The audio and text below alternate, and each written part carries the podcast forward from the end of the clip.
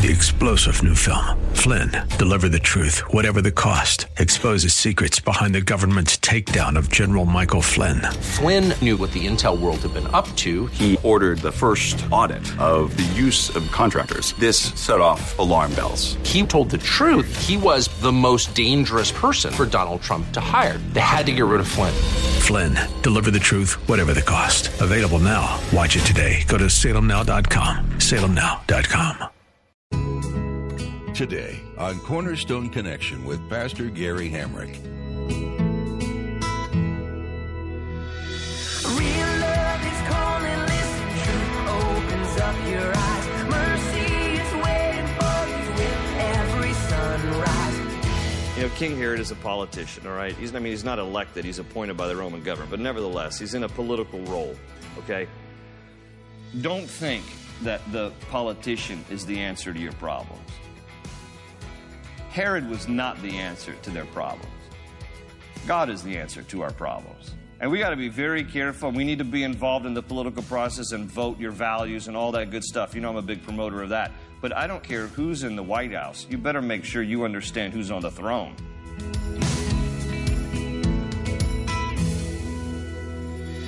This is Cornerstone Connection, the radio ministry of Pastor Gary Hamrick of Cornerstone Chapel in Leesburg, Virginia. Pastor Gary is teaching through the book of Acts. Throughout history, people have chosen leaders for themselves in the hope that these authority figures would somehow save them from life's woes.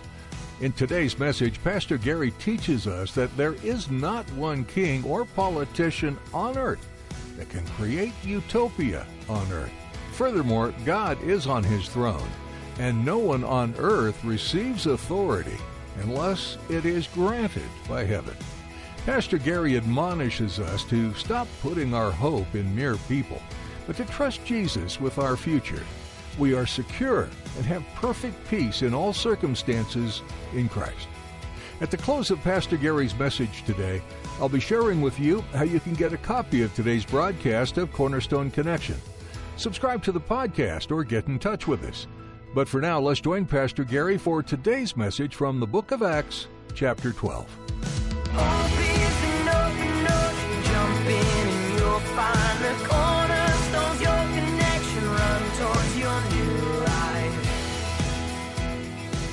Left off at the end of Acts chapter 12. Here's what was happening in Acts chapter 12. Herod Agrippa the first is uh, the ruler of the region at this particular time. He is the grandson of Herod the Great. Herod the Great was the one who attempted to kill baby Jesus when he gave the order for all the babies in the vicinity of of Bethlehem to be killed, all the baby boys. So that is this guy's grandfather. Herod the Great was the grandfather of this guy in chapter 12, who is Herod Agrippa the first. He is just as bloodthirsty as his grandfather because he is uh, de- deriving great pleasure in having some Christians killed. And the first one he has killed is James, one of the apostles, one of the original 12. James, the brother of John, the two brothers, the sons of Zebedee. And so he has James put to death by the sword. In other words, he has James beheaded. That's the first part of chapter 12. And when he sees that it pleases a lot of people who have rejected Christ and rejected Christianity, so it, he sees that it has pleased a lot of people that James was killed, he then has Peter thrown in prison. But because it's one of the feasts, he doesn't kill Peter immediately. He holds them in prison. And during the night, an angel of the Lord comes, miraculously delivers Peter from prison. And when it is discovered that Peter has escaped, although they don't know how per se, Herod orders, the end of uh, where we left off, uh, uh, Herod orders that the Roman guards who were entrusted with watching Peter, uh, that they should be executed. Because in those days, a, a, a Roman soldier had to receive the penalty for the crime if if the prisoner that he was guarding escaped under his watch. And so, because Peter was going to be executed, uh, instead, the, the guards were executed uh, because they neglected to keep him in prison. Well, it was a miraculous deliverance, no fault of their own, but they were executed nonetheless because that's Herod Agrippa. Well, we're not done with Herod Agrippa. We still have a little bit here in chapter 12 that details him. And in fact, it details his death. And it's a very kind of a tragic and gruesome death. Uh, chapter 12, we left off here, the middle of verse 19. My Bible has a subtitle here that says Herod's death. It says, uh, middle of verse 19, Then Herod went from Judea to Caesarea and stayed there a while. He had been quarreling with the people of Tyre and Sidon. They now joined together and sought an audience with him. Having secured the support of Blastus, a trusted personal servant of the king, they asked for peace because they depended on the king's country for their food supply. On the appointed day, Herod, wearing his royal robes, sat on his throne and delivered a public address to the people. They shouted, This is the voice of a God, not of a man. And immediately, because Herod did not give praise to God, an angel of the Lord struck him down, and he was eaten by worms and died. That's a pleasant way to go. The food of worms. Well, here's how the story unfolds for us. We have some people in Tyre and Sidon who is, is, part still of the province of the Roman Empire, and Herod is kind of a puppet of the Roman Empire. He's, he's put as a king over this region, and some people have a dispute with him, but they also know they better reconcile with him, seeing as how he is uh, the one who is entrusted with their survival, like uh, providing food for them. So they come down to where he is in Caesarea. And Caesarea, again, is a beautiful port city right in the Mediterranean. Uh, this is where the capital was for the Roman Empire of this particular region. This is where Herod is located. And uh, these folks come, and you know, if, if you want to get something from a politician, you butter them up. And that's what they start doing. Herod takes a seat in, in his royal robes, and he addresses the people who have come to appeal to him. And in, in, in his speech, as he's giving this speech, the people respond by saying, Whoa, this is the voice of a God, not of a man. And they're just, they're just buttering him up. They're just buttering him up. But Herod doesn't say anything in response, and he takes the glory. And when he takes the glory, God doesn't like that. He never likes that. And so he struck Herod dead. Now, Josephus, interestingly, this is not in the Bible, but in his ancient historical records, Josephus, who was an historian of the first century, commissioned by the Roman Empire to write Jewish history. Josephus himself was a Jew, and he wrote this about this event in part in uh, Josephus's works called Antiquities. He said this quote, that he, that is Herod, put on a garment made wholly of silver and of a contexture truly wonderful, and came into the theater early in the morning at which time the silver of his garment, being illuminated by the fresh reflection of the sun's rays upon it, shone out after a surprising manner and was so resplendent as to spread a horror over those that looked intently upon him. And presently his flatterers cried out, one from one place, one from another, though not for his good, that he was a god. A severe pain also arose in his belly and began in a most violent manner. When he had been quite worn out by the pain in his belly for five days, he departed this life. So that's what Josephus records about this event. Again, this is, for those of you taking notes, Herod Agrippa, the first grandson of Herod the Great. And please note with me that he died because he did not give glory to God when people deified him as a God instead of a man. Why does this upset God? Isaiah 42, verse 8. God says, I am the Lord, that is my name. I will not give my glory to another or my praise to idols. And that is exactly what Herod did. He took glory from God when people ascribed honor to him as if he were a God. And so when he received that praise, shining in his silver royal robes, God struck him dead for that. Now, this is an important lesson for us, lest anyone should be struck dead. So listen up, please. This is part two of this. For those of you who are still taking notes, and those of you who don't, maybe you might want to write this down. We can be guilty of stealing glory from God when one of two or both things happens. The first is by what we say. That is, when we take credit for credit that belongs to God. So when someone comes up to you and pays great honor to you or shows great appreciation to you, and you in return say things like, Well, thank you for noticing how accomplished I've become because I've really worked hard and I've done a lot to bring me to the place where I am today. There's a lot of I in that answer. Did you hear that? Okay? When you say stuff like that, you're stealing glory from God. Now, I know the reasoning goes like this. Well, wait a minute. I actually did work hard. And, and I actually, you know, I put myself through school and then I, you know, I worked from rags to riches story and, you know, I've accomplished what I've accomplished. But as a Christian, you see, as a believer, this is what we need to all understand that we shouldn't touch the glory or take credit for anything. Listen, Deuteronomy 8, verses 17 and 18. Deuteronomy 8, verses 17 and 18. God says in that passage, You may say to yourself, My power and the work of my hands have produced this wealth for me.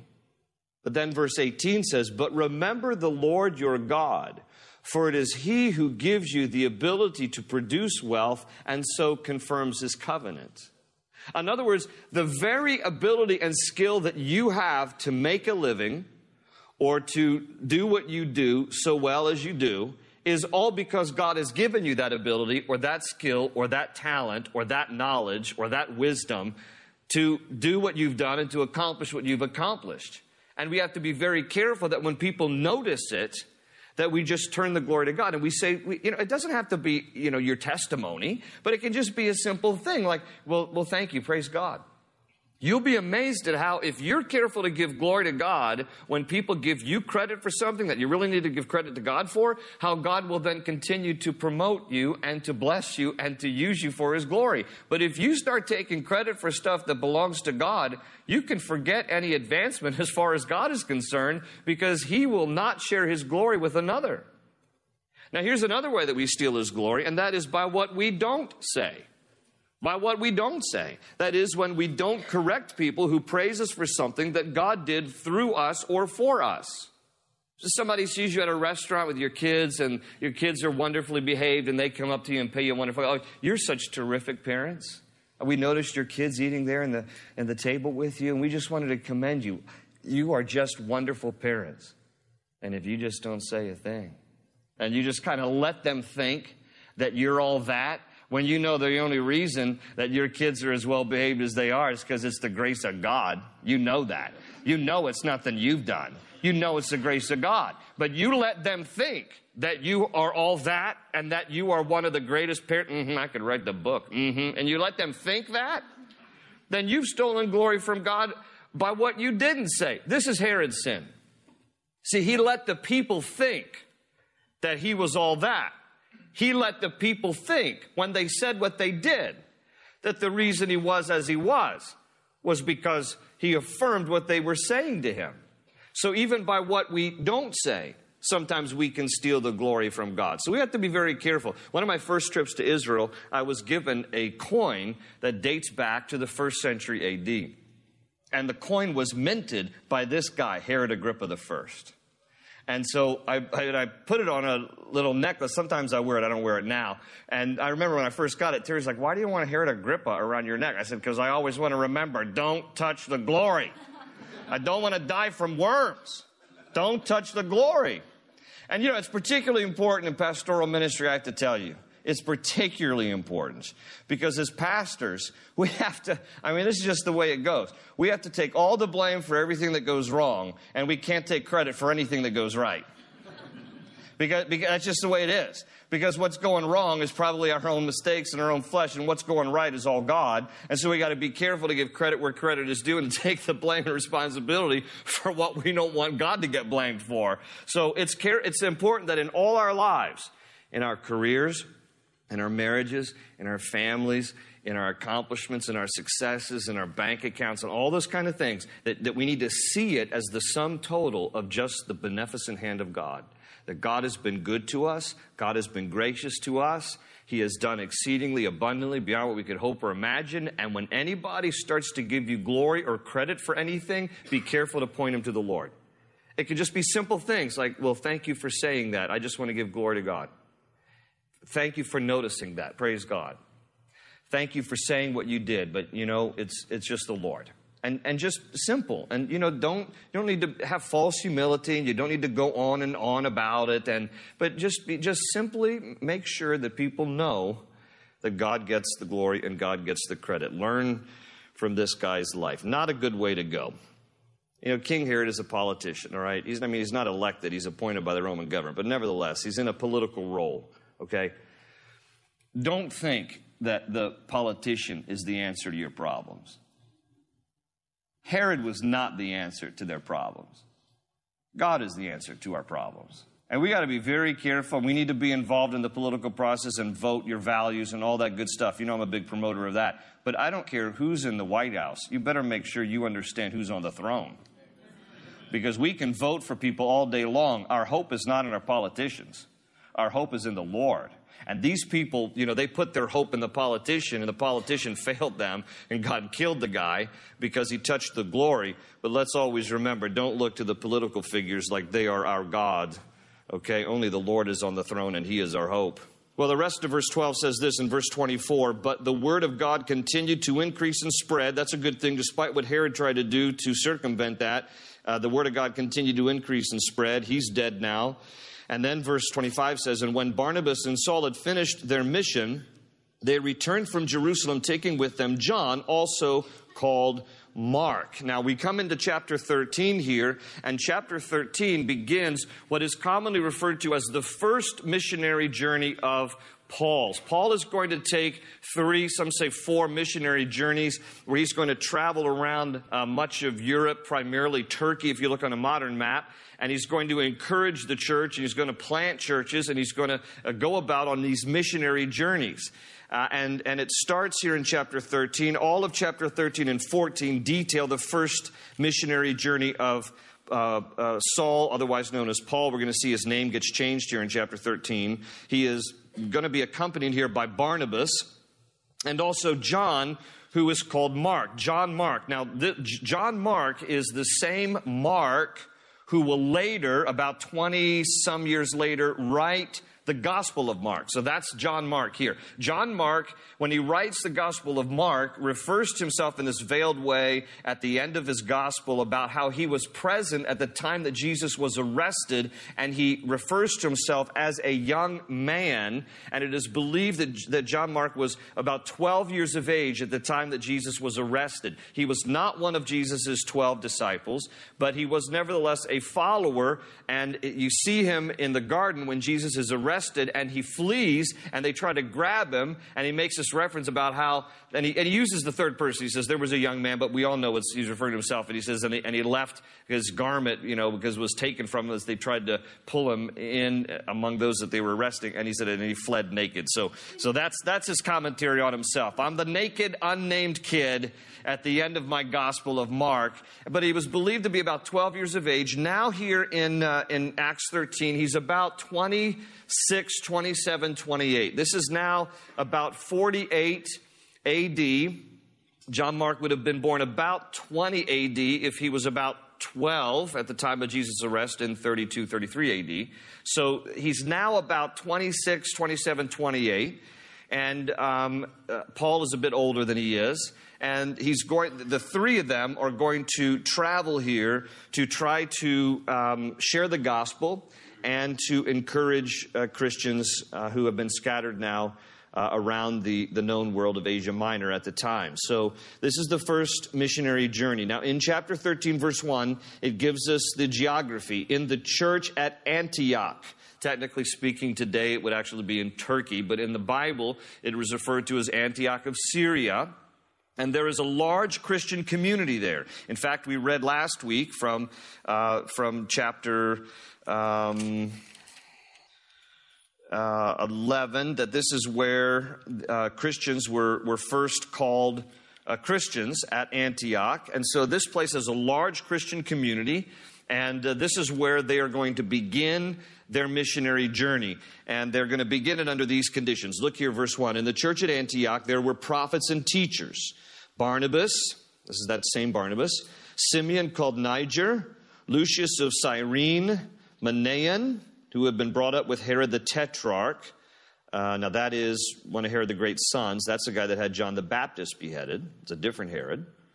And Saul. And while, verse 2, while they were worshiping the Lord and fasting, the Holy Spirit said, Set apart for me Barnabas and Saul for the work to which I have called them. And so after they had fasted and prayed, they placed their hands on them and sent them off. So this is the first kind of great commissioning of the first missionaries. Uh, it begins here at the church of Antioch, and it talks about how there were prophets and teachers, and that the Holy Spirit said, Set apart for me Barnabas and Saul for the work that, I, that I've called them to. Now, how is it that the Holy Spirit said this? Where they gathered together, it says that they're worshiping the Lord and they're fasting. So they're having kind of a, a prayer and praise meeting. And as they're worshiping, as they're fasting and praying, the Holy Spirit said, it is, it is possible it was an audible voice, but it is more likely that it was the voice of the Holy Spirit that was spoken through a vessel, through a person. It says here there were prophets and teachers. So it is likely that someone had a prophetic word or a word of knowledge from the Holy Spirit that simply then announced to the church there at Antioch that, that the Holy Spirit wants to set apart Barnabas and Saul for the work that he's called them to, and they were going to send them out. So as they prepared to send out Barnabas and Saul, they lay hands on them, they pray over them, they commission them, and they send them off. Now, it's interesting that in the commissioning here, there's no specific direction. The Holy Spirit does not give any more information. Where are they supposed to go? That had to have been a question. Okay, Lord, we're set apart. Where do you want us to go? And I want you to know first place they go. Look at after verse 3, there's a subtitle in my Bible. It's, it says, On Cyprus. Cyprus is going to be the first place they go. Now, Cyprus is an island here in the middle of the Mediterranean. But the Holy Spirit didn't say go to Cyprus, so how is it that they're going to be led to Cyprus? And here's what we need to understand sometimes we over spiritualize stuff. It tells us back in Acts chapter 4 that Barnabas was born and raised on the island of Cyprus. That's where he's from. And so sometimes, if you feel like you get a partial word or direction from the Lord, you don't necessarily have to over spiritualize it. It seems that what is happening here is that when they get this word from the Lord that Barnabas and Saul are to be commissioned by God and sent out, that they simply resort to something very natural. Where should we go? Barnabas is like, Well, I grew up on Cyprus. That's kind of my hometown, my home country. Why don't we go to Cyprus? It's a beautiful boat ride there. It's in the Mediterranean. What could go wrong? And so that's the way they start. So sometimes we have to think to ourselves, don't always over spiritualize stuff. Sometimes when God is directing you and leading you, He will direct you in very natural ways. Sometimes you you know, you, you might feel like there's a, a move on the horizon in your life. You're like, where should we move to? I wonder where God wants us to go. I'm just feeling this nagging sense that we're supposed to move. And, but you don't do anything about it. And then all of a sudden you, you get laid off from your job. Oh, God's kind of moving us along. Well, where should we go now? I don't have another job lined up. I don't know where to go. And sometimes it's just the most natural thing. And so what they're doing here seems to be a very natural thing. Let's go to someplace maybe that is familiar. Let's go to someplace that we already know. And they want to reach out to his own country, his own uh, familiar people, and they're going to first go to Cyprus. So, verse 4 says, The two of them, sent on their way by the Holy Spirit, went down to Seleucia. That's a tiny city there next to Antioch. So, it's the port city on the Mediterranean. And they sailed from there to Cyprus. And when they arrived at Salamis, they proclaimed the word of God in the Jewish synagogues. Okay, so they're going to sail from Seleucus to the island of Cyprus, and they come to uh, Salamis, which is a city on the northern part of the island, and that's where they uh, disembark, and they, they first go to a Jewish synagogue. So it tells us right here that there's a contingency of Jewish people in Cyprus, and they go right to the Jewish synagogue and they proclaim the word of God. Because these guys are Jews, and so they're going to fit right in. They're going to go to the Jewish people that they are familiar with. And then it adds again that John was with them as their helper.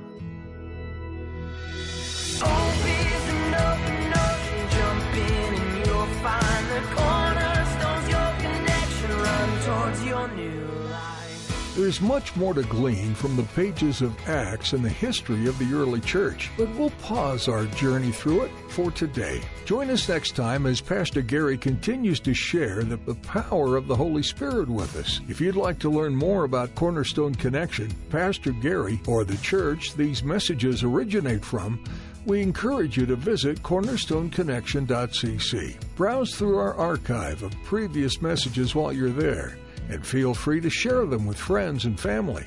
Download our mobile app as well to keep God's Word with you as you go about your daily activities.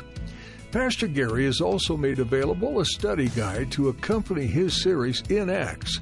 You can find this digital booklet and companion resources under the Teachings tab. Do you live in the Leesburg area or will you be visiting in the near future? If so, we'd like to extend an invitation to join us for our weekly gatherings. We meet each Sunday and Wednesday to spend time in prayer and worship and studying the Bible. Visit cornerstoneconnection.cc for service times, more information, and directions. If you can't join us in person, don't worry. We live stream our services. Just click the link under the Teachings tab. Thanks for joining us today, and be sure to tune in again for another edition of Cornerstone Connection. They say you're a wandering soul, that you've got no place to go, but still you know, still you know, you're not alone.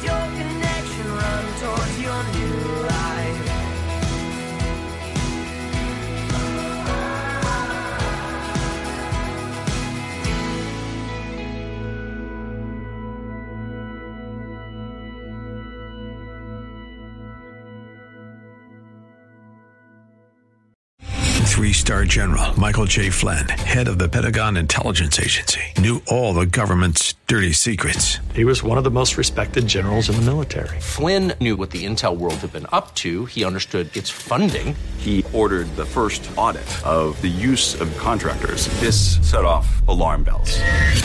The explosive new documentary, Flynn, Deliver the Truth, Whatever the Cost, uncovers the facts behind this scandal. Flynn told the truth. He was the most dangerous person for Donald Trump to hire. I find out the worst enemy that I'm going to face in my life is right here in America. They took my assessment and they wanted me to change it. And I was like, I'm not changing it. They had to get rid of Flynn. With in depth interviews, archival footage, and never before seen personal records of the man behind the headlines. I just felt like I was drowning. Flynn, Deliver the Truth, Whatever the Cost. Available now. Watch it today. Go to salemnow.com. Salemnow.com.